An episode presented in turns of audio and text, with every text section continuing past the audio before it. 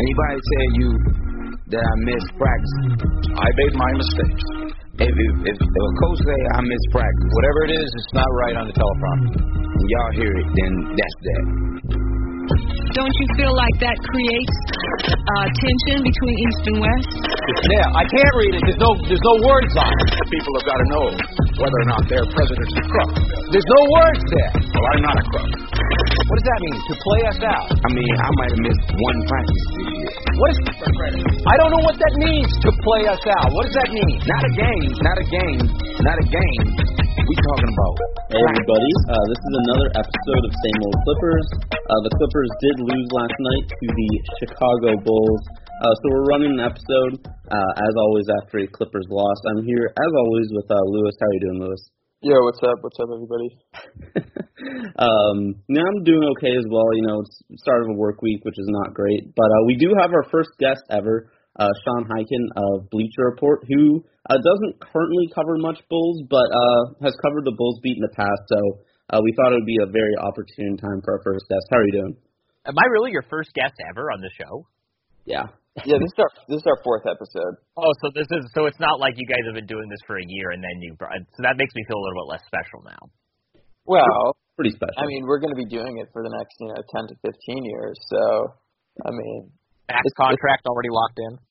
yeah, it's, it's it's a big deal, man. It's a big deal. Well, I'm honored. And you were our first choice. Just Well, don't good. ask anybody else.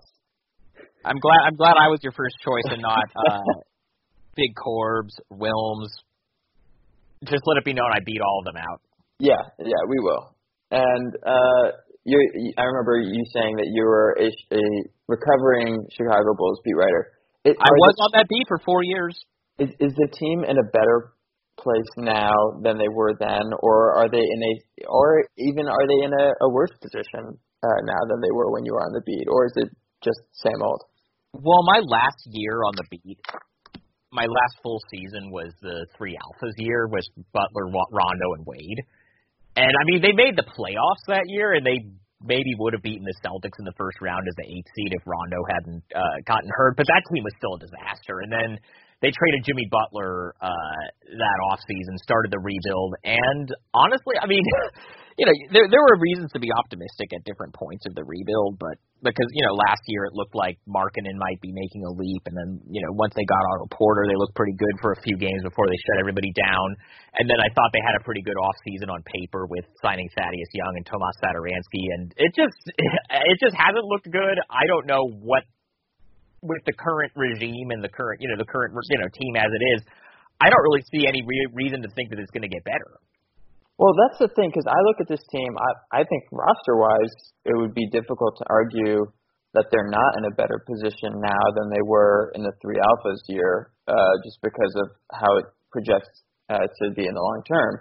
But at what point would, at what point do you look at these young players and say, you know, unless these guys get a change of scenery, you know, this is their careers and their ability to develop as players like on the line. And so Wendell Carter, very promising player, but if he's stuck in this situation, you know, let's say nothing changes in five years, like what reason is there to believe that he'll ever become the player that people thought he was going to be?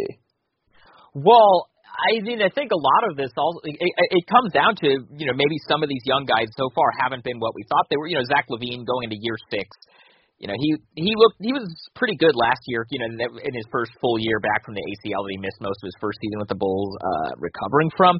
And you know, he was talking about you know wanting to be an All Star this year, and I think there was a lot of thought that uh, maybe he was going to make the leap and really become like a number one scoring option on a playoff team. And then Lauri Markkanen is the other guy where you know he, he's been better lately, but the, you know he he's a guy that people thought you know he was putting up 20 and 10 for a stretch last season. Uh, and and it was and you know maybe this is the year that he's going to be able to do that consistently and become like an all star level guy. Like it, it just not, just none of it has happened. Wendell Carter, who you mentioned, I think he's definitely the most promising guy on the team. He's their best player at this point, but even him, like they're not using him the way maybe he should be used. They're just having him post up a bunch, and he, you know, maybe could be stepping out and shooting more from the outside because he has that skill. He just hasn't been doing that. And you know, the Jim Boylen thing, like, look, I'm, I'm, I like Jim personally. You know, I covered him a little. I, I was Hoiberg was still the coach when I was on the Bulls beat, but he was Hoiberg's lead assistant, and I always liked him personally. I still like him personally, and I was willing to give him the benefit of the doubt that maybe he's going to be able to grow into this role as an NBA head coach, and you know guys are going to buy in. At this point, like that's not going to happen. In the, the interviews that uh, John Paxson gave with various local media outlets yesterday, saying that they fully believe in in Boylen and that you know they're not going to make any changes. That just that that just to me shows just how out of touch the, the front office is and the organization is with the way that the team is and is going to stay as long as you know they keep operating the way that they do. Flom, what are your thoughts on this? I'm looking at Zach LaVine's stats and it's like his numbers are. I mean, he's he's always going to be a guy whose numbers look better than he is on the court because he's so offensively minded. But I mean, he's shooting 41% from three. Like he's putting up pretty good shooting numbers. Um, you know, he's come up big in moments. Last night he was really good down the stretch against the Clippers. Flom, like, how do you see how do you see this playing out? Yeah, I mean, I've never been a huge Zach LaVine fan, but I also have you know very specific basketball tastes and preferences, and Zach LaVine is you know about the furthest thing from what I like in a basketball player. Um, you don't like guys who can dunk? No, you know, I prefer my Derrick Walton Juniors, who, uh, you know, maybe maybe can get up to nine feet. Here uh, we go.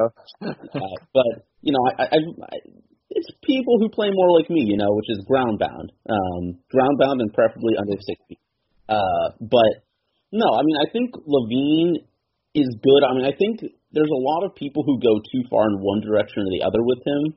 Like I think a lot of people who call him like trash or negative player or whatever, that's clearly going too far. Because I mean, as you mentioned, he's shooting over 40% from three. He's taking what like seven, eight a game. I mean, anybody who can do that has real value in the NBA.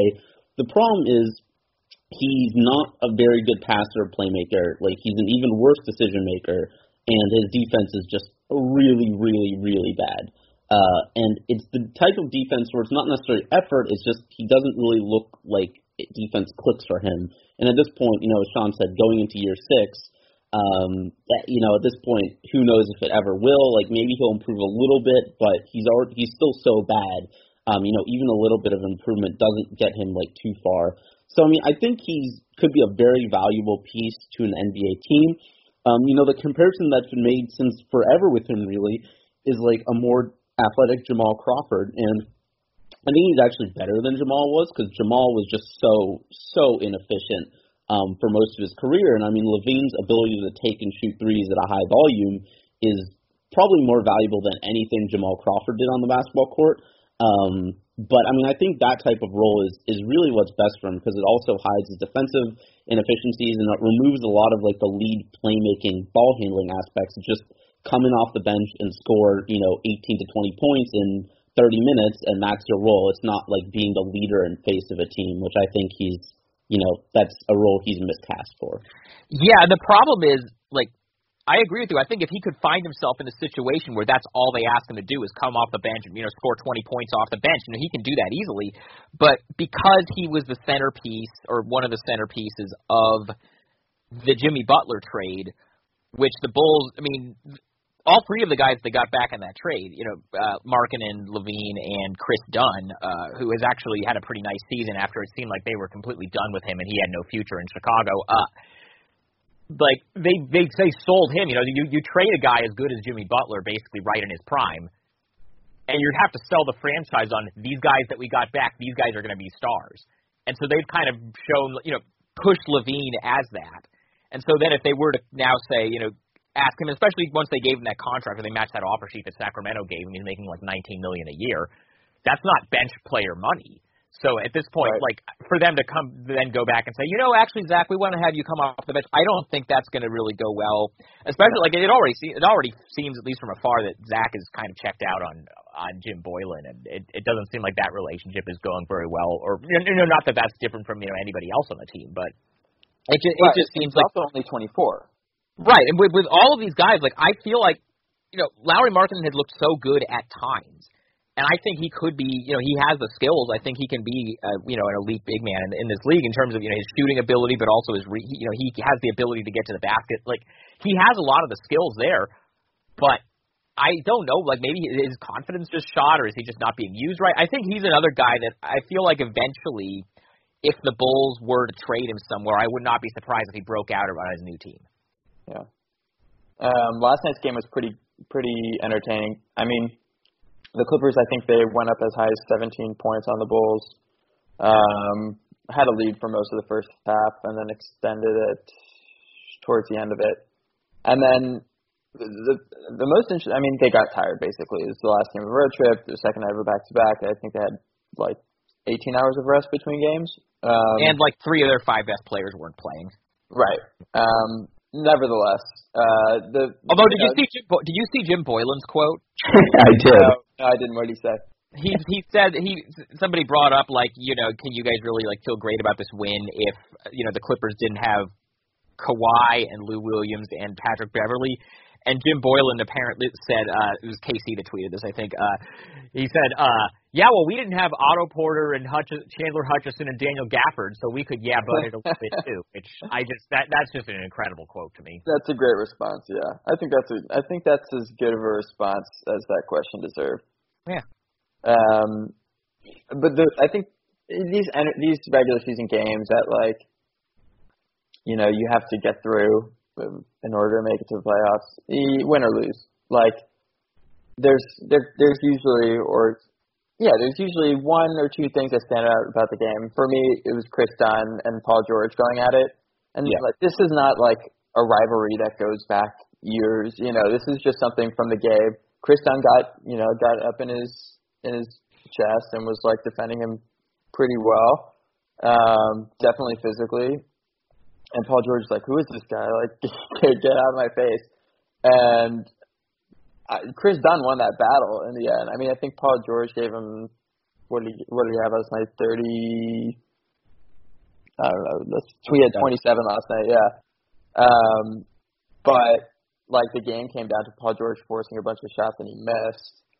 Um, and that's just like you know you, you're not going to get a Kris Dunn Paul George matchup in the playoffs. Like you're not going to get that the way you would Patrick Beverley against Russell Westbrook. Like we're we're to see this maybe I guess twice a year unless like someone trades for Kris Dunn.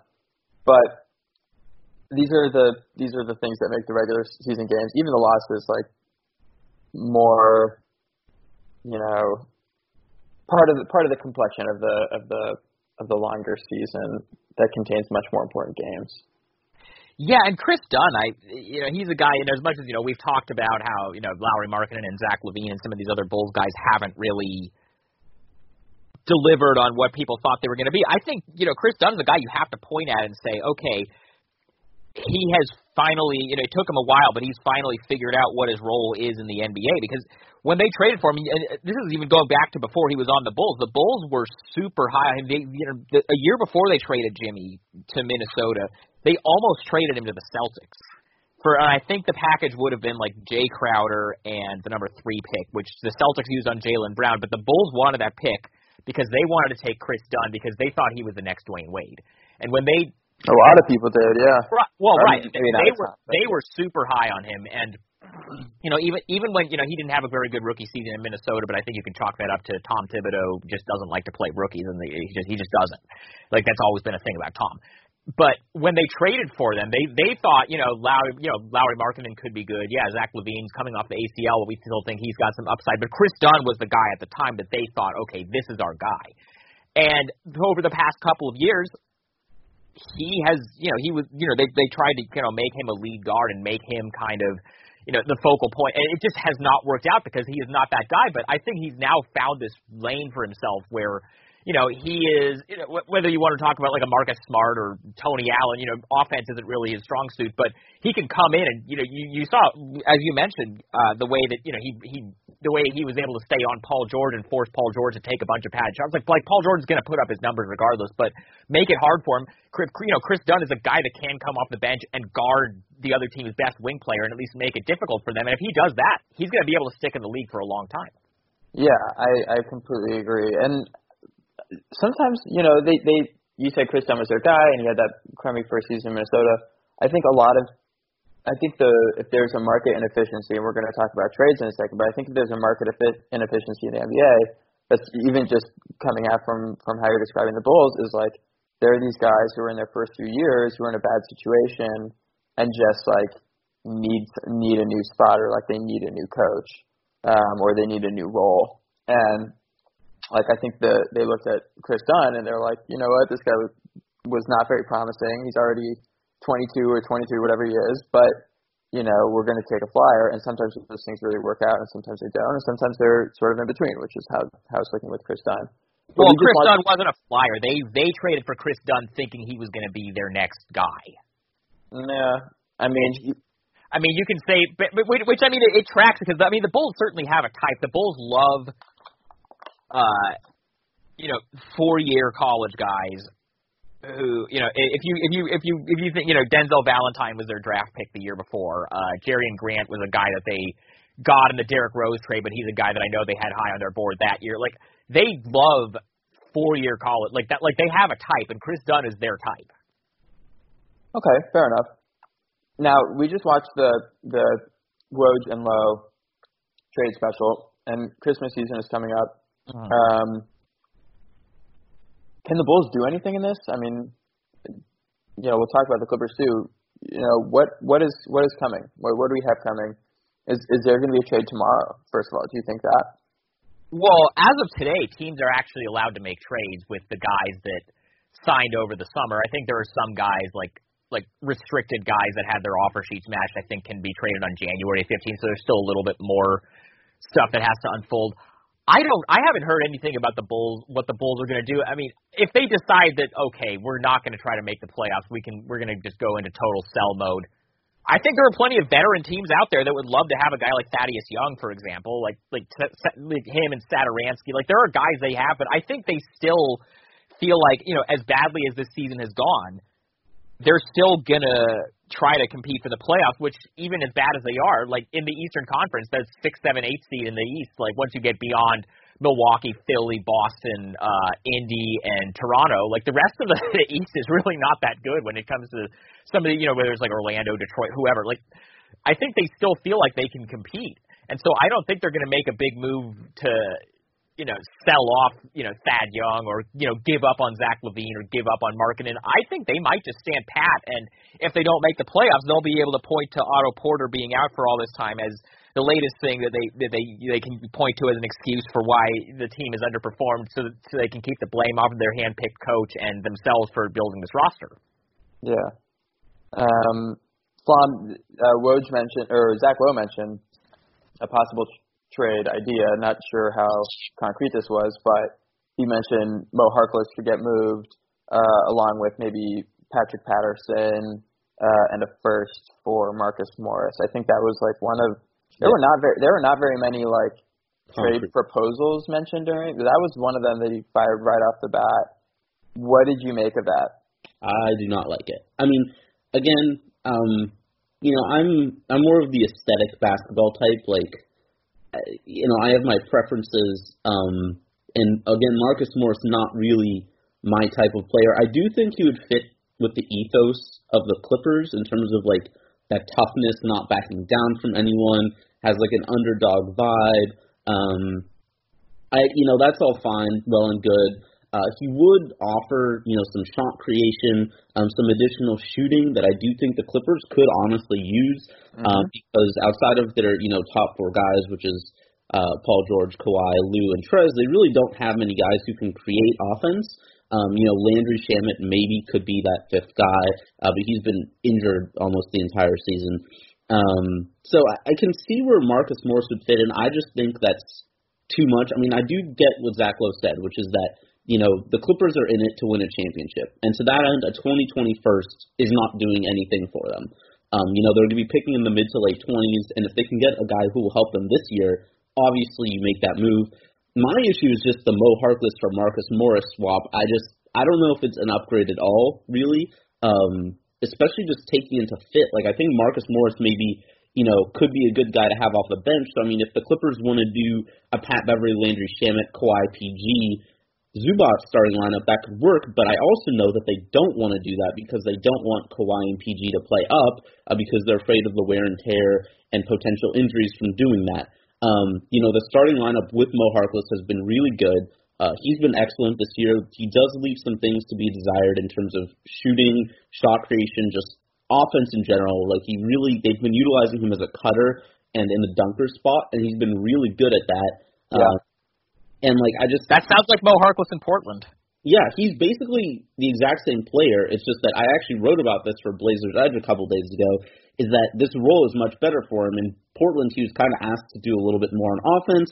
Um, you know, they didn't have the kind of overall attack that the Clippers do. Um, and so he was.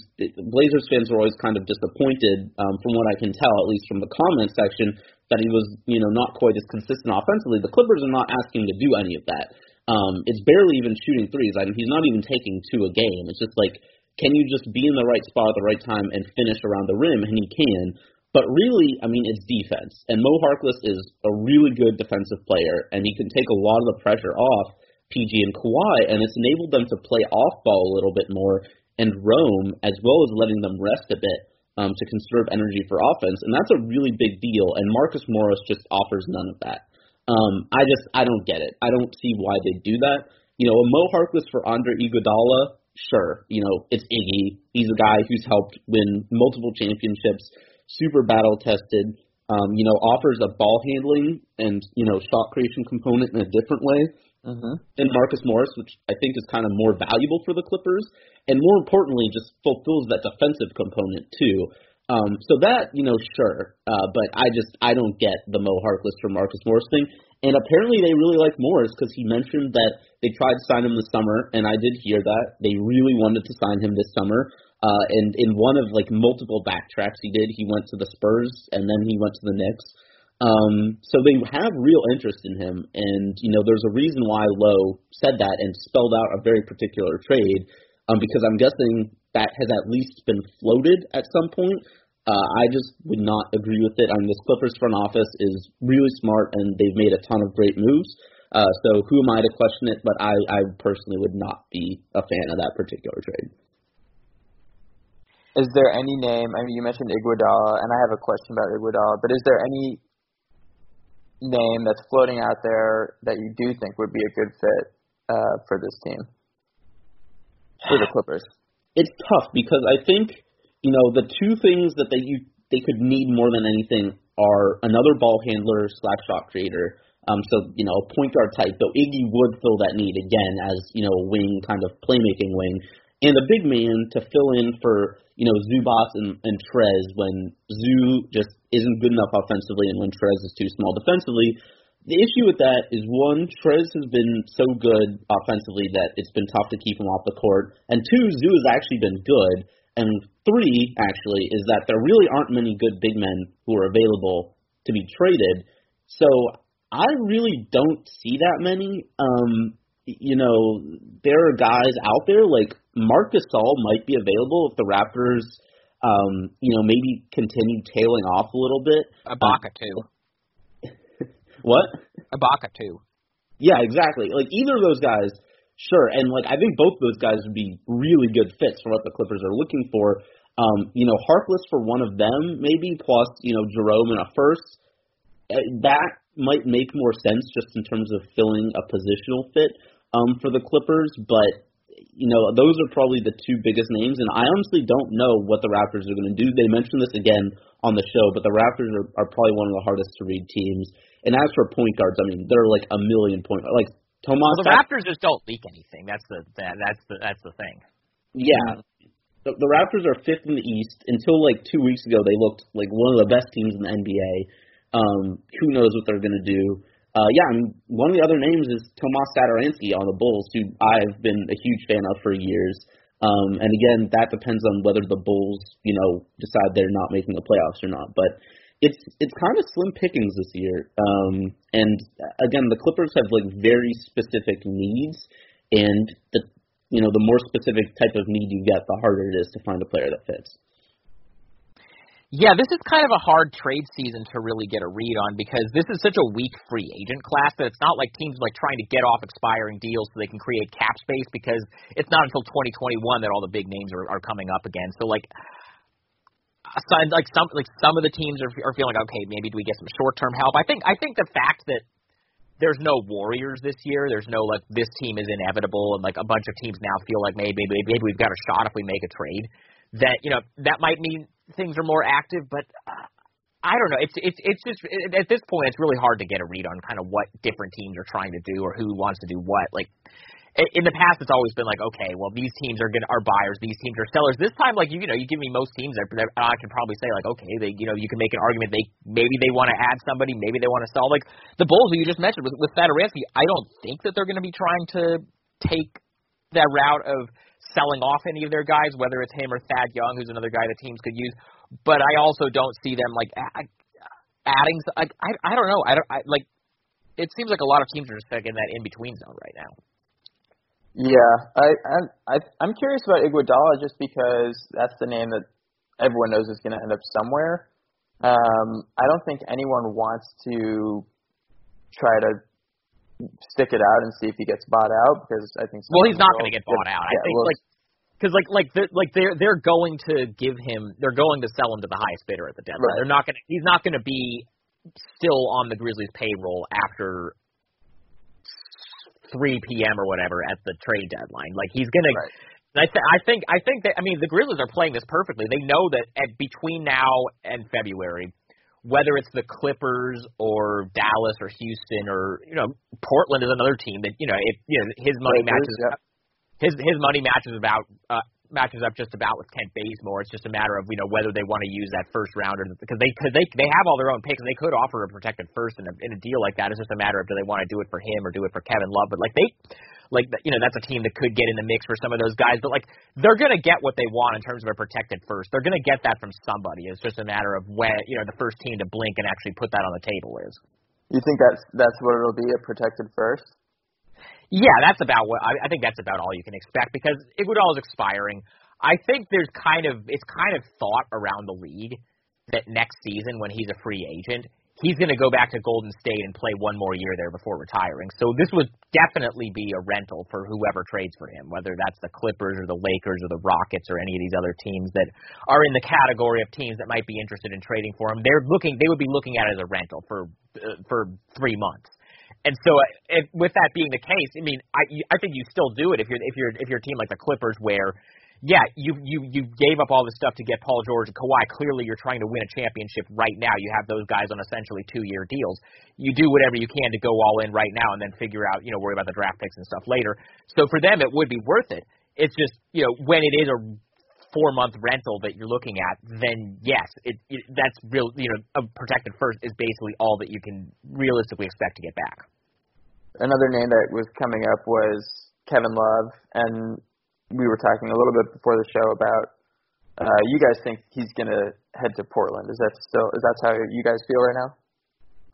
You know, if I had to guess, that's it's they they they make the most sense. I mean, I know I know you know people love to kind of make make you know Kevin Love to Portland be the thing because he's from the area and supposedly he wants to be traded here. I've heard conflicting things about that. And It's not because it's like it's not even like he's a guy that. uh you know, has a huge fan base here where people are really clamoring for Kevin Love to come home. You have to remember, uh, he chose to go to UCLA over Oregon, and a lot of people here locally were kind of upset at him for that. I think at this point they, you know, people kind of let that go. But it's not like Kevin Love is, you know, beloved here and is a guy that they've wanted to come to the Blazers for a long time. But like, he makes sense.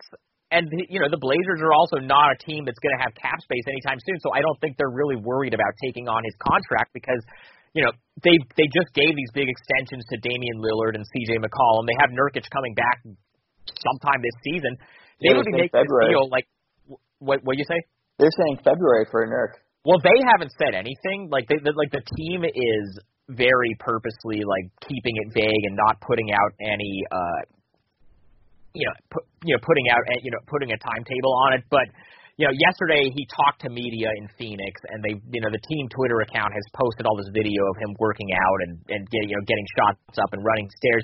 I don't think the team would be pushing him that hard in terms of like the public, like, hey, look at this, fans get excited about this. Nurk is doing more, unless they thought he was going to be coming back soon. But what I have heard is like yeah, like mid February, maybe around the All Star break is probably reasonable to expect. Maybe he'll be back, but they've been very careful not to put a specific date on it. But like their idea is I think the Blazers like like they were talking at the beginning of the season about wanting to compete for a championship. That's obviously not happening. I think they know at this point that their best case scenario is stay around in the playoff race, get the seven or eight seed, which I think, which I still think they can do because I still think they're going to be, end up being better than you know that that cluster of Minnesota, Phoenix, Sacramento, like those teams kind of in that tier. I think, and I think Oklahoma City is going to sell all their guys off, so they're not going to really be in the mix. But basically, you know, this year you do what you can, you tread water, you make the playoffs, and any trade that they make at the deadline is going to be for next year. And so if you go into next season with Lillard, McCollum, Kevin Love, and a healthy Nurkic, that team is pretty good. Well, how much? Well, how much does Love move the needle for them? I, that's that's kind of maybe not this year. Well, their but starting power forward right now is is uh, is 35 year old Carmelo Anthony, who's been a nice story, but like you're still they're saying not that much. No, I'm saying I no, I'm it's saying I think pro Kevin, Carmelo Anthony show. no, I'm saying Kevin Love does Kevin Love does make them a lot better. Like he can still shoot. He, you know, th- their rebounding has been atrocious outside of Hassan Whiteside. Uh, who, you know, Whiteside is going to, you know, Whiteside would be the guy that gets moved in a potential Love trade because his salary basically matches up exactly with Love's. So, you know, you need someone who can rebound. I don't think Love is as bad of a defender, at least positionally, as maybe his reputation is. I think he's he's he's still decent on that end. I think the only real long term question mark with Love is his health history. Like he's had some back stuff, he's had some knee stuff. You wonder how much he's going to be able to hold up, but you know he's been pretty good this year, even though this Cavs team is terrible. Like I like I would I would I would roll the dice if I was Portland.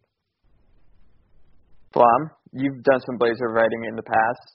Uh, where do you where do you diverge from Sean on this? Uh, I don't diverge too much in terms of I do think that they should go for it if it's available. Um, you know, I do. I would worry a lot about the injuries. Uh, you know, Love has also played a ton of minutes. Um, you know, in his early Wolves years, he played huge minutes for those teams. Uh, really handled a heavy, heavy load.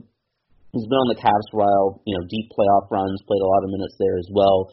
And yeah, I mean, I think you know, big men who are. I agree that he's not as bad defensively as a lot of people think, but certainly not the fleetest of foot. Um, you know, he might age into being more of a center defensively, and you know whether you can continue to play him with Nurkic and for how long is an issue. Uh, but I do think that uh, that is a trade worth making. Their power forward depth is atrocious. It's you know Melo and then like Mario Hezonja and Anthony Tolliver and you know Nassir Little. It's just it's not great. Um, and Kevin Love is a huge upgrade over those guys. Uh, so I think that would be interesting, and I think he does make a lot of sense there. I actually like them more for Gallo, um, even though that would be more of a rental because this is his last year. But if you come to you know some kind of under the table thing about you know resigning, uh, you know that Or even just signing into an extension like right off the bat. yeah, that could work too. Um, I think Gallo would fit there much better because he's already aged up his position. Um, you know, he's a better defender. He's younger, even though he's had, you know, even worse injury issues than Love. Really, uh, you know, he's younger. Um, because of a lot of those injuries, he really hasn't played that many minutes uh, in a lot of seasons, and he's really good. I mean, he was fantastic for the Clippers last year, as as listeners to this pod know, and he's been really good for the Thunder this year. Um, so I think that would be a trade worth considering as well. I kind of like him a little bit more than Love for the Blazers. Um, you know, the issue with that is like I think they would definitely make the playoffs if they got either of those guys. Um, you know, what a first round playoff appearance really does for that franchise at this particular point, outside of like a little bit more money and just not having to tell Damian Lillard that you made the playoffs. Uh, that's something that they weigh eternally, internally, and know more than we would know about, like how much would making the playoffs mean to Dame versus having, you know, a somewhat better draft pick, uh, something along those lines. And I don't really know. I mean, Damian Lillard's a super competitive guy, and it could mean a whole lot to him, even just to squeak in there and lose in, you know, five or six games or or less to the Warriors or I mean to the Warriors, to the Clippers or Lakers. Force Uh. So the Warriors. Um, so yeah, I mean, I think that's an unknowable question, um, and that that's really what swings it. I think if they think if they go to him, you know, in mid January and they are still about the same team, uh, Nurkic is still a couple months away, and they're like, look, Dame, you know, we could make this trade and squeak into the seed here, but we don't really know what that does for our franchise. You know, would you be okay with, you know, maybe taking things a little bit easy the rest of the year? You and Steady J can take back to backs off, you know, cut down the minutes a little bit, and you know, we'll try to finesse a somewhat better draft pick. You know, I think that's something that might be smarter. Uh, but you know, again, we don't know how Dame feels about all this, and Damian Lillard is one of the 10 best players in the NBA. Uh, I know he just signed an extension, but we've seen how little uh, guys under contracts really means in today's NBA. So right. it, I think it really comes down to that. Well, one thing I can tell you guys is I don't think Dame's going for that. like no no chance. Even like like even if he knows deep down that yeah, we're you know they probably would get destroyed by the Lakers or the Clippers in the first round if they made the seventh or eighth seed. Like like the, we've seen and we've seen this before. Dame is literally too good for them to tank. They tried they tried to tank right. The year that they lost, you know, LaMarcus Aldridge, Robin Lopez, Nick Batum, Wesley Met. Like they lost four of their five starters and they brought in kind of all these guys they took flyers on. They came into that season thinking, "Oh, you know, we're going to be terrible this year. It's you know, it's it's you know, we're going to we're going to tank, we're going to get a high draft pick." Then they literally could not do that because Dame was too good. And I think you know, as long as Dame is is healthy and playing, and now maybe Dame actually does have an injury at some point, and that changes the calculus a little bit. But I just like. Are they going to go to Dame and say, "Hey, look, let's like make up an injury and have you, you know, sit out the rest of the year so we can get a higher draft pick"? Dame is not going to go for that, and that and that would run counter to the way that they, you know, you know, one thing Dame loves to talk about is like I've except for my rookie year, I've made the playoffs every year. I think Dame takes pride in that, and uh, you know, last year, you know, I obviously it would be a huge long shot against a team like the Lakers or the Clippers, like they would be pretty overmatched. But I don't think anybody going into the playoffs last year expected the Blazers to make the conference finals, and some breaks went their way, and they did.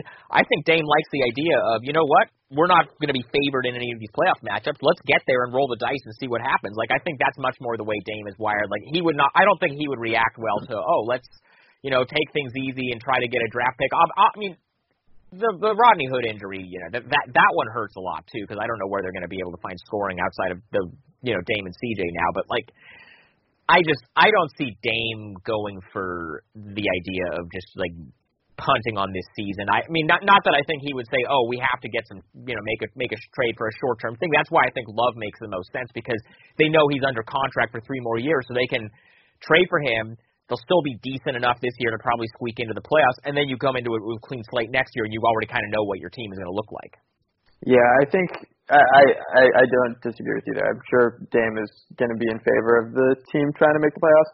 The question is, will the will the organization feel that way? And it seems likely that they will. But right now, looking at the standings, the Kings are in the seventh seed, or they're tied, I guess, for eighth.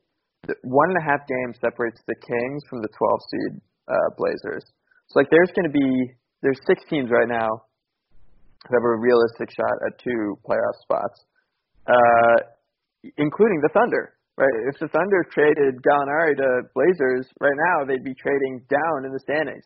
Like uh, as from an aesthetic standpoint, I want to see the Shai Gilgeous, Shai Gilgeous Alexander Thunder make a run, uh, which obviously pretty unlikely, but like the question is which of these organizations really wants that eighth seed, um, you know, to leg- to legitimize what the franchise is doing on a on a larger, you know, rebuilding sense. The Kings are 11 and 14. Uh, they've been a lot better lately. They definitely want to make the playoffs this year. Um, they're getting you know, De'Aaron Fox back soon too. They're getting they're getting Fox back. They just got Bagley back. The Suns this is like I don't I don't know if I would call it a make or break year for them because um, it's sort of found money how well they've been playing. But now that they're this close, you know they came really close a few years back um, to making the playoffs, and everyone's like, okay, they'll make it next year, and they just they haven't even come close since then. So like a lot of these teams that can taste it, I think are going to push really hard. And right now, the top six seeds in the West are pretty much already set: Lakers, Clippers, Mavericks. I even with Doncic getting hurt, I don't think they'll drop. He's only going to be out for a couple weeks. He's for a couple weeks, yeah. Um, Nuggets, Rockets, Jazz, and then the West is pretty open after that. Could be the Spurs. You know, I don't necessarily think it will be, but Spurs. I don't think it's going to be the Spurs. yeah, Spurs, Thunder, uh, Timberwolves, Suns, Kings, Blazers. It's gonna be it's gonna be pretty interesting. Um, See, I just, I just, I just feel just given the track record, given the Blazers have the best player on any of those teams, of, on, any of these like bubble teams that are competing for the seven and eight seed. So that, like, first of all, like they have that. I think they probably have the best coach out of. I think Terry Stotts is the best coach out of that group. Mhm. The Blazers have overachieved every year. They're going to get Nurkic back at some point, which, and again, we don't know exactly when, but again, the team is putting out the messaging on social media and you know in various other forms that he's going to be back at some point, and they're you know they're they're they're they're hyping that up. They're going to get Nurkic back. And then if you look at some like these other teams, like Minnesota has like none of those guys have really been there before. Sacra- Sacramento hasn't been there before. Uh, uh, Minnesota hasn't been there before. Oklahoma City, I still think is going to sell off all their guys or, or some of their guys, and I think they're going to fall back a little bit in the standings because you know Sam Presti wants to stockpile draft picks. You know that that's what he wants to do. Like, I just think that in the end, I trust Portland based on you know the track record that Dame and Stotts and CJ and all them have. Thus, you know, over the last, you know, they have like six years of equity in terms of like being in these sorts of situations and being able to find a way to get in there. I trust them more than I trust.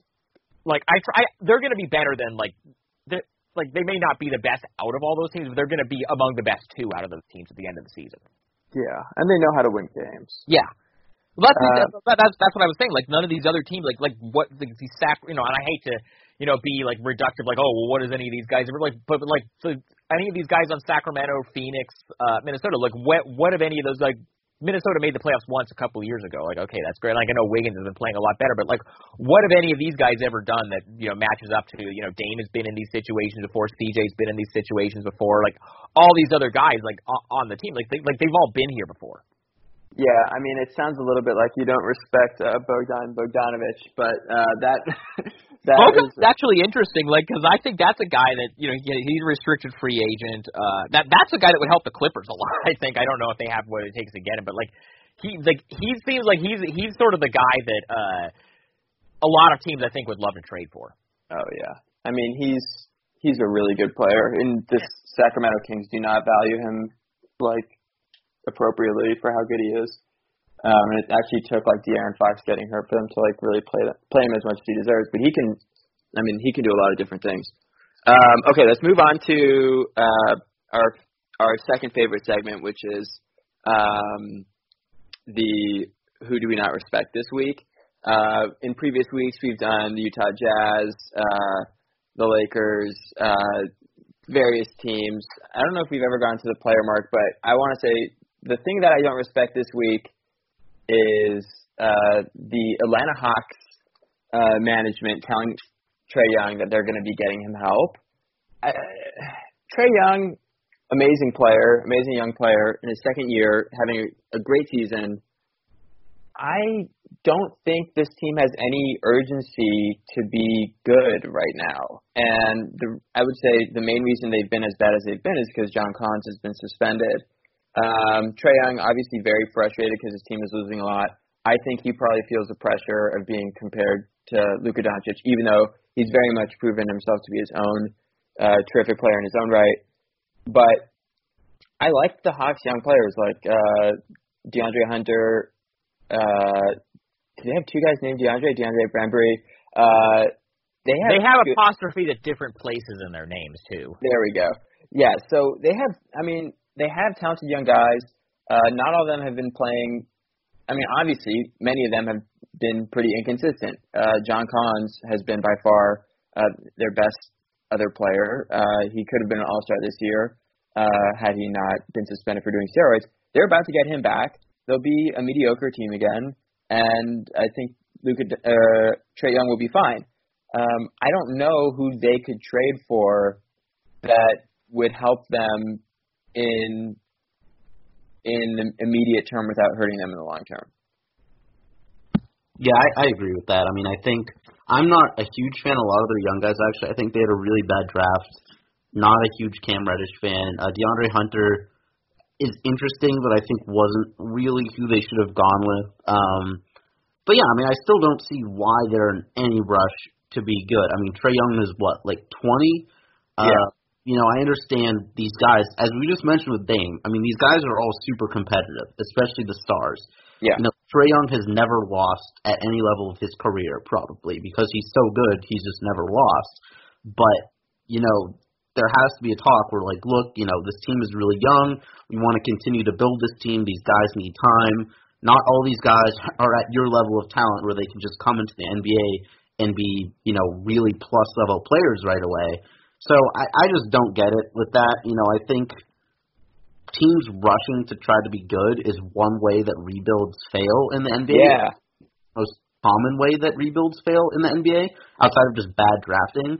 Uh, and like I just don't see any need for them to rush, especially in the East. Like if they just continue on their natural level of growth, next year they should probably be a playoff team in the East anyway.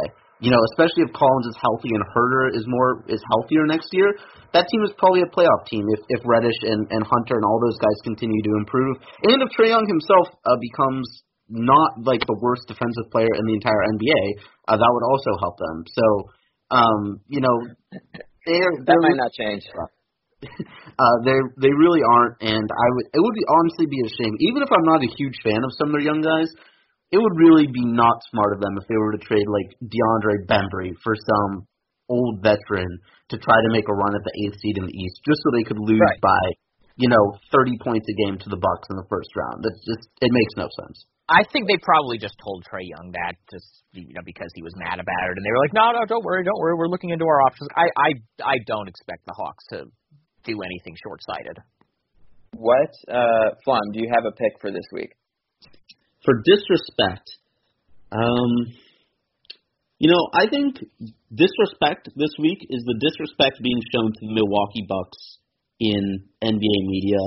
Um, where it's like this weird loop that I think I've seen on Twitter where people are like, yeah, you know, there's pressure on Giannis to like go to bigger markets, and you know, what if he makes this leap and he's not respected in Milwaukee? Well, you know how you can respect him more is by talking about the fact that the Bucks have won. Is it 18 games in a row at this point? 18, yeah. 18 games in a row. Giannis is the best player in the NBA. Um, you know, apologies to numerous other players who are super, super good. Uh, Giannis, night in, night out, as I've said on this pod several times, is the most dominant force in the league. Just having a ridiculous season for the second year in a row. Um, you know, they have a super deep roster. There could be stories about how Donte DiVincenzo, after a pretty bad rookie year, looking real good his sophomore year. Um, you know, they're getting nice stuff from like Sterling Brown, DJ Wilson, whenever he plays, uh, Lewis's guy, Ersan Ilyasova. Uh, you know, Hell yeah. they, The Lopez twins are are doing things. hmm yeah, like, and it's not even like there's no reason not to talk about them. It's not like the Spurs some years where they're really good, but they're just kind of boring. The Bucks are super fun to watch. Giannis is a great personality. He's the best player in the NBA, and you can barely s- see, read anything about them in big media coverage.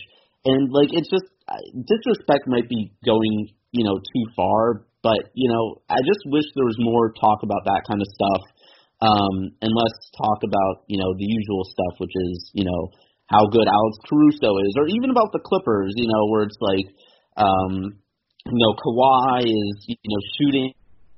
55% on threes, like is this an issue?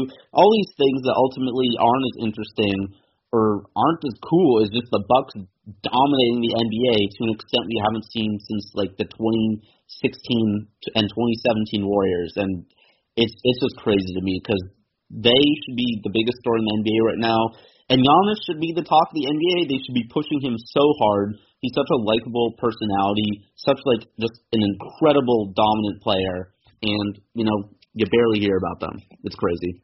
Well, I think the problem is that like the Bucks. I mean, I think part of it is that the Bucks were so good in the regular season last year, and then they sort of fell apart against the Raptors in the playoffs. And so I think there's a little bit of like these, you know, the maybe the you know media outlets don't want to push them that hard because they're like, oh, well, what if he just falters in the playoffs? And I was like, I, I actually. This is actually funny. Earlier today, I got a text from a friend of mine who is a member of NBA Twitter and is pretty active on this stuff.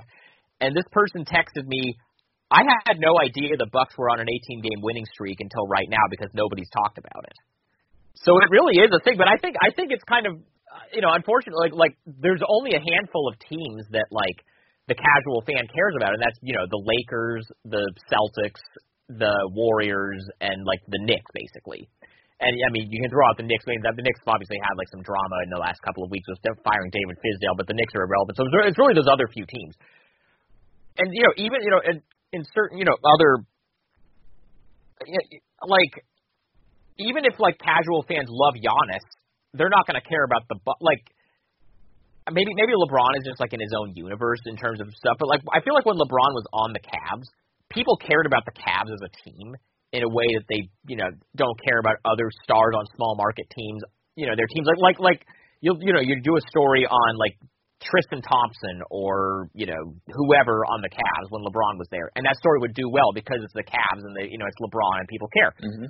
Giannis being as dominant as he is and as fun as he is isn't making casual fans care about Khris Middleton or Eric Bledsoe or whoever. Like those are all really good players, but like fans don't care about. I mean, you saw what happened to Anthony Davis in New Orleans. Like, you know, maybe Anthony Davis, there's interest in him, but like, or even, even like once Zion starts playing, everybody's going to be excited about Zion. But like, are people suddenly going to say, yeah, you know, I really wonder like how Brandon Ingram is doing, right? Like, like it's really just going to be like, like we can we can talk about whether this is a good thing or a bad thing, but the league has kind of made a decision to push outside of like certain you know big market teams on the coasts, like and even like the Clippers, like the Clippers, like I, you know, as somebody who has been, you know, doing this for a while, not only this year when the Clippers are a contender, but also like even during the Lob City years when they had Chris Paul and Blake Griffin, the the casual fan interest, like beyond like hardcore NBA League Pass Twitter, beyond like people you know people like us. The interest in the clippers among just like the average person was like non-existent because they're not the lakers and they're not the knicks and they're not the bulls and they're not the celtics and they're not like one of these handful of teams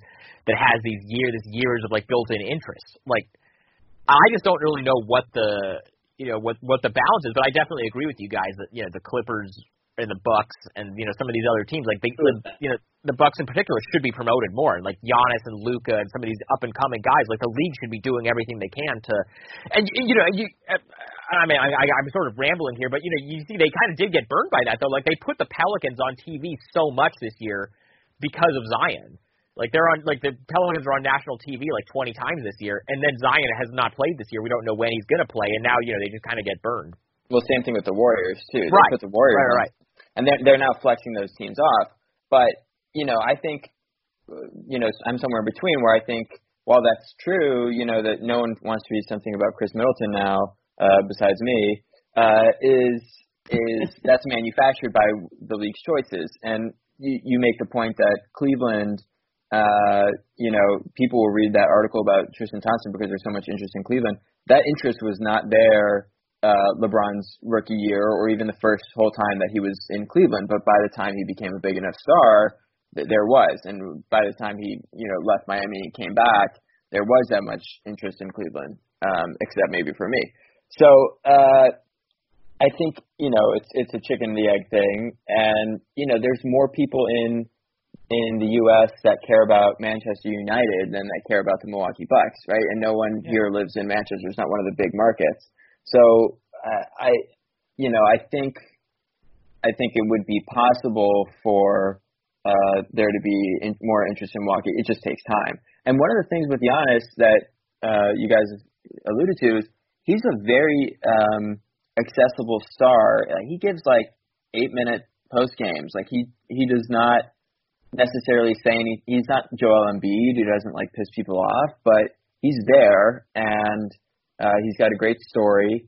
Um, and soon I think he'll have real rivalries with players where uh, guys antagonize him a little bit more. I think there's he's just now arriving at the end of his NBA honeymoon where people start like if he if they don't make the conference finals this year, uh, people will be asking bigger questions about Giannis's ability. Um, the stakes for that team are are actually pretty high. Um, and you mentioned, he, oh, he has they won 18 games. Nobody knows about it, and that's because previous teams kind of flamed out. That's what we're looking at here. Uh, I think uh, this the stakes. I, I don't know if he's going to win MVP over Harden, but the stakes for for the team uh, are probably the biggest, or they're one of the biggest stories in the NBA right now because if this team doesn't go anywhere, then you will have the questions about whether Giannis is leaving. I don't think those are warranted right now, uh, but next year is going to be insane. I I am just you know purely selfishly you know as an as an objective journalist I'm not a fan of any team I have no rooting interest in any team winning or not winning the championship but it sure would be nice if the Bucks win the title and then Giannis just signs a supermax and we don't have to spend the next year talk like with you know everybody trying to push him you know to the Lakers or to the Warriors or to the Knicks or to whoever like it would be nice if like and I guess maybe I'm just like I'm spoiled being in Portland and covering Damian Lillard, who is you know the guy who is like a superstar at that level, who has already signed that third contract and is like, look, I want to be in Portland for my whole career, and you know is, is talking about this stuff. Like, I think it, you know as much as like you know I'm I'm as pro player as anybody in terms of like I think these guys should have the right to decide where they play. I like the idea of somebody playing their whole career with one team, especially if it's like not one of the big market teams. Like I, you know, I like that Dirk spent his whole career in Dallas. I like that like Reggie Miller spent his whole career in Indiana. Like, like it would it would be awesome if Giannis played his whole career in Milwaukee and he didn't just oh he's a free agent like after after eight years and now he's just going to go and sign with the Lakers or sign with you know the Knicks or sign with whoever. Like I like the idea of like of like of like more more players, you know, deciding okay, this is actually where I want to be, and I want to be like a one team type of guy. Yeah. But that Uh, might just be like wishful thinking by on my part. Obviously, it's like a, it's a different league now in terms of like, you know, the, you know, the players are the ones that you know they, they, they control things. I don't think that's a bad thing. I just sort- you know, I wish I wish they would make di- some of them would make different choices. Sean, do you have a uh, disrespect item? I do actually. Let's hear I it. don't love how much coverage is being given to LeBron's son. Being, uh, you know, like they've started putting his, you know, they they started putting like his high school games on TV, and you know, like it, I feel like I feel like at least like in the past week, maybe this is just because he's his team played against uh, St. Vincent St. Mary's last night, and I guess that's a big Mhm. deal. But like because that was LeBron's high school, but like it just feels gross to me that like I mean, I realize that like LeBron, when LeBron was in high school, they were putting his games on ESPN, but like at the time that was like unprecedented, and LeBron was, you know, the best high school player of all time probably, and it was totally unprecedented for somebody to you know have that level of hype, and then the fact that he's like lived up to it, but like it's just something about it. Like I I I get it, and like I guess that's good that like LeBron is like having an uninterrupted uh crew be the ones that like get to actually have access to him. But it just feels gross to me that like you know this kid's 15. It's not like he's like a can't miss NBA prospect like LeBron was when he was that age. Like like I just I don't like that like we're already you know he's not even going to be able to go into the NBA for like four years. We don't know that he's going to be the number one pick. We don't know you know what kind of NBA player he's going to be, and we're already kind of trying to manufacture this. Hey, look, LeBron's son is the next. Like I just I don't know something about that just doesn't sit right with me. I don't know how you guys feel about that. Yeah, I'm actually I'm working on a thing adjacent to uh LeBron's son and I I agree if only because like he hasn't earned it in basketball terms. If he was a really good basketball player and LeBron James son, uh then I well, I mean to be clear, he's so far like from what I have, like I haven't I haven't really watched any of his high school games because that's just not something I want to really do. But I went I went and saw him. he seems like he's good. Yeah, he seems is like- good. Probably like if he you know stays on this track, he's going to be in the NBA. But the difference between you know him right now is like people are talking about him like oh yeah he's a pretty good high school player, whereas with LeBron people were talking about him as like the next Jordan when he was 15, and then he basically lived up to that hype. Like that's such a once in a lifetime, and I get that like like if this guy wasn't LeBron's kid, would he be televised the way he is? I don't think he would. And then again, he might end up being a really good NBA player, but like because of what his name is, that's why he's getting this attention that he's getting. And I think it's I don't think it's great for him either. Like eh, like because you know it, you know let's say he does you know get to the NBA and he's just like an okay player. His you know he he, he spent this whole time like having all this attention on him. Once he gets to the NBA, like that's going to be one of the biggest stories in the league uh, that LeBron James' son is in the NBA. What if he's only like pretty good, like a pretty good role player? Let's say he's not like an all-star level guy. Like what's that like? What's that gonna do to him? Like I I I, I the, the whole thing is just kind of gross to me. Well, that's I mean that's fine if he ends up uh you know who knows what it'll do to him. What I'm more concerned about is how much we're gonna be hearing from LeBron about like from actually from LeBron James Sr. about it because like the thing that rubs me the wrong way about this is how he's growing up in this media incubator run by his dad, which like I there's major ethical concerns about that. LeBron having his own media network uh, that does business with ESPN and their coverage of this player and how influential like coverage choices are into like scouting and and just like production of honest, objective information. That's what that's what raises major like uh like uneasiness with me. Um, is just like the, the coverage of him is going to be largely determined by what his dad says it's going to be.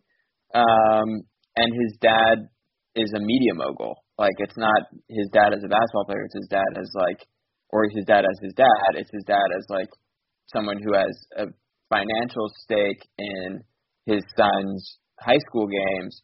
That is like we we killed LeVar Ball for doing this. Like LeBron James should be getting equal scrutiny for how he's like monetizing uh the coverage of his kid.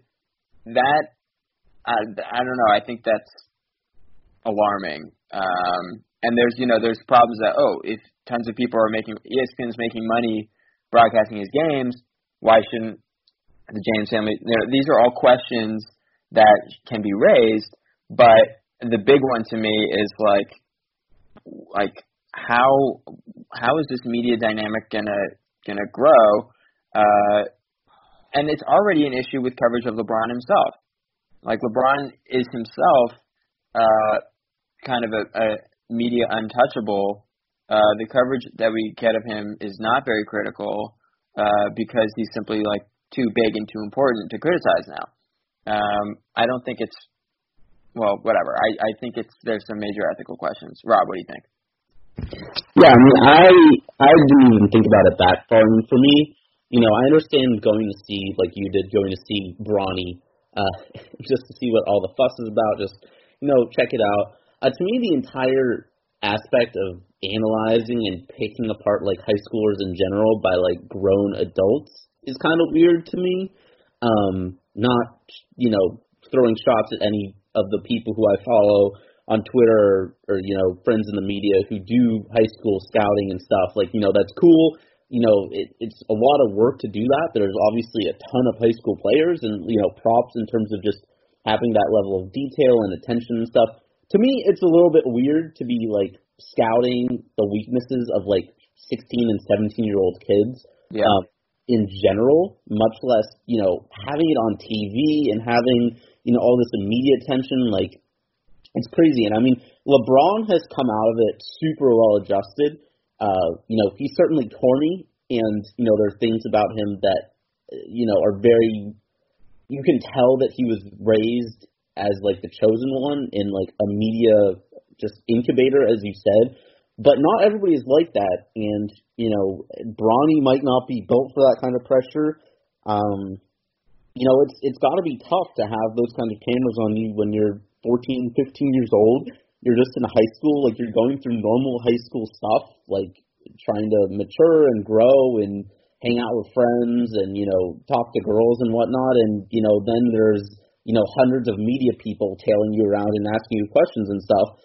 It's got to be, you know, kind of weird, but yeah, I mean, just Bronny aside, I think the entire high school scouting thing, not even basketball, just sports in general, is just, I just, I don't like it because again, it's putting a lot of pressure on on kids and, um, you know, really criticizing people who just don't need that kind of criticism from like grown adults. I mean, I think that's true even in college. Like there was that thing last year with Tom Izzo screaming at one of his college prospects, and it just looked like you know a six guy. I don't know how old Izzo, like sixty or seventy year old man, like bullying like an eighteen year old.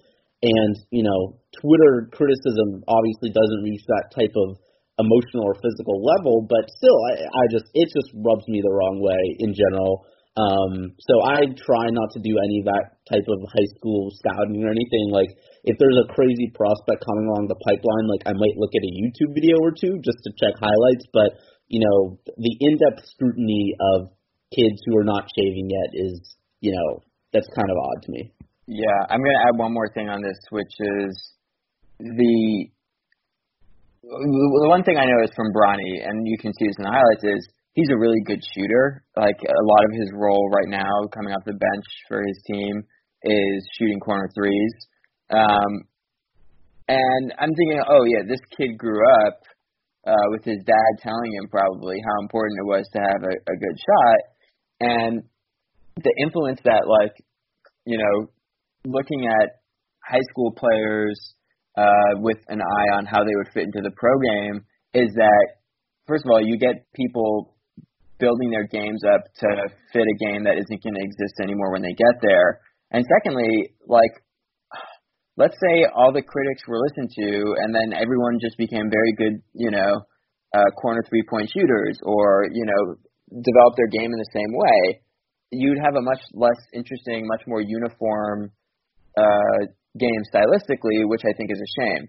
And you know, you look at the best player in the NBA right now, according to one of the hosts of the show, uh, is someone whose game developed completely unorthodoxly. Even once he got to the NBA, the insistence that he not shoot is what's made him, in my opinion, such a dominant interior player.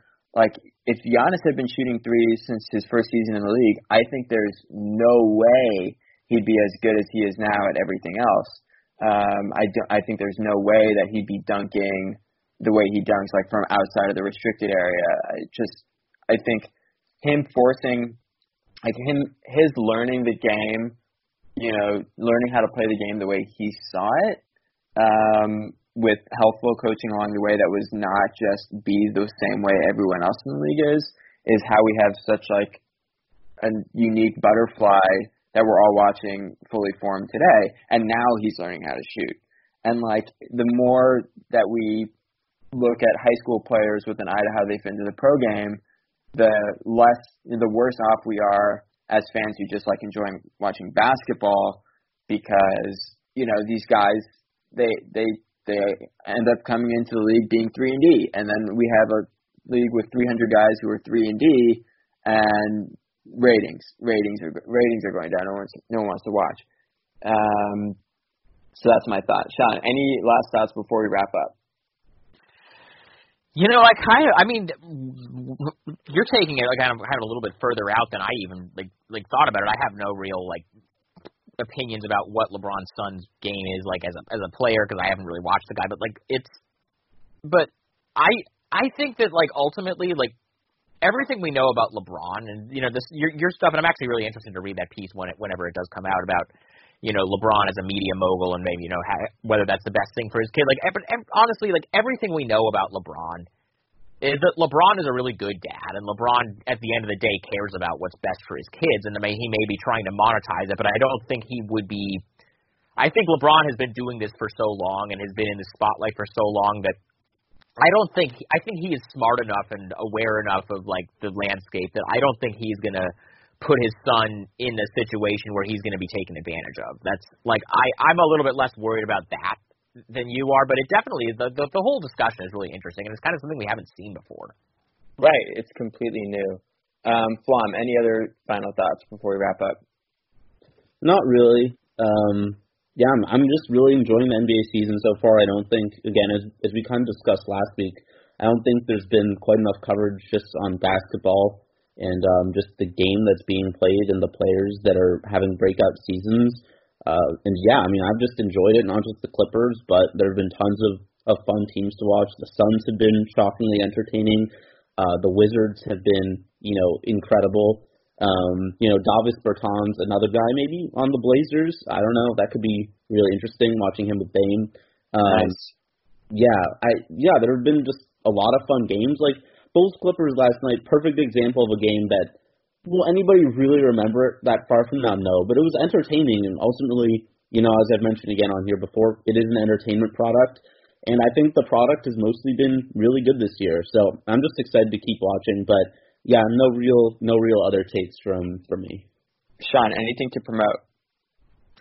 Oh, I had a story er, last week on Bleacher Report that was about how you know, you know, about just basically about just how personally a lot of the players are taking uh, the conversation around Carmelo Anthony being back in the league. Obviously, I'm in Portland, and so I've been uh, covering you know, the the whole Melo thing up close ever since they decided to sign him. Uh, and so I kind of talked to a bunch of different players about just like what they think Melo's impact on the game is, and, and just kind of tried to get at the dynamic of how you know, when they signed him, or you know, even over the past year since he washed out in Houston, there's been a lot of analysts and media people and whoever else, and like even like team, you know, front office and uh, you know, league personnel saying, yeah, I don't know if there's really a place for Melo in the league. But then you ask any player, and they're all like, oh, Melo's one of our favorite guys. He absolutely belongs in the league.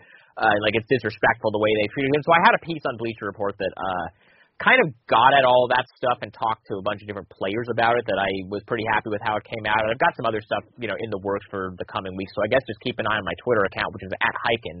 And, you know, whenever I whenever one of those pieces goes up, I have a few things kind of in varying stages of completion right now that so I don't have exact dates for you, but I've got a couple things coming up. Nice. And Flom, you mentioned that article you wrote about Mo Harkless on the Blazers. Uh, anything else that you got in the works right Yeah. now? Over the next couple weeks, I'm hoping to roll out a few end of decade stuff for the Clippers. Oh, nice. We already had one article on the site about like 10 best moments. Uh, I'm thinking I might do like, you know, all Clippers teams of the past decade. That small forward list is going to be pretty barren. I mean, you could add Kawhi, but I don't know if that really counts too much considering they've played like, you know, 28 games with the team so far. Uh, yeah, I'm, I'm going to try to do some of that. Outside of that, I don't really have much cooking. Uh, you know, I'm out in Michigan, so I don't really get to cover the team at all. But uh, yeah, probably some of that, and uh, might be writing about my guy Derrick Walton Jr. I will be accused of homerism, uh, but I stand. Yeah, he's been really great. We didn't actually talk about him at all on this podcast, which we should have. Uh, I tweet about him pretty frequently now that I'm a uh, film room guy on Twitter, which not my thing, but I do it for the people. Um, yeah, I, he's been really good. Uh, really playing really confident basketball right now, which is like the best thing uh, because a lot of the other uh, you know secondary ball handlers on the team, other than Lou Williams, uh, just don't look like very happy to be there when they're on the court. Um, he definitely has that uh, gusto that he plays with, which which is is uh, nice to nice to see. You love to see it. Um, I just came out with this new thing on uh, Real GM this week about Nikola Jokic, and it's turned into a motivational piece because he's been playing pretty well since it came out. Uh, just about how his slow start and how people shouldn't freak out, and it's actually enjoyable to see, you know, a big lovable bear play his way into shape um, post hibernation. Uh, and yeah, you can always read my stuff uh, on Real GM. Uh, I also have this newsletter, Unstatable, that you've probably heard about, uh, and you can follow me on Twitter at this Lewis. Uh, Rob is on Twitter at Rich Homie Flom. Highkin again at Highkin. Um, really good stuff here today, guys. Uh, thanks everyone for thanks Sean for coming on, and uh, see you after the next round. Go, go. That's tomorrow, and that is it.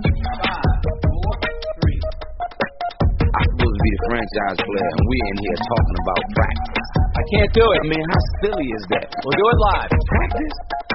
We'll do it live. Practice? Do it live. I can, I'll write it, and we'll do it live.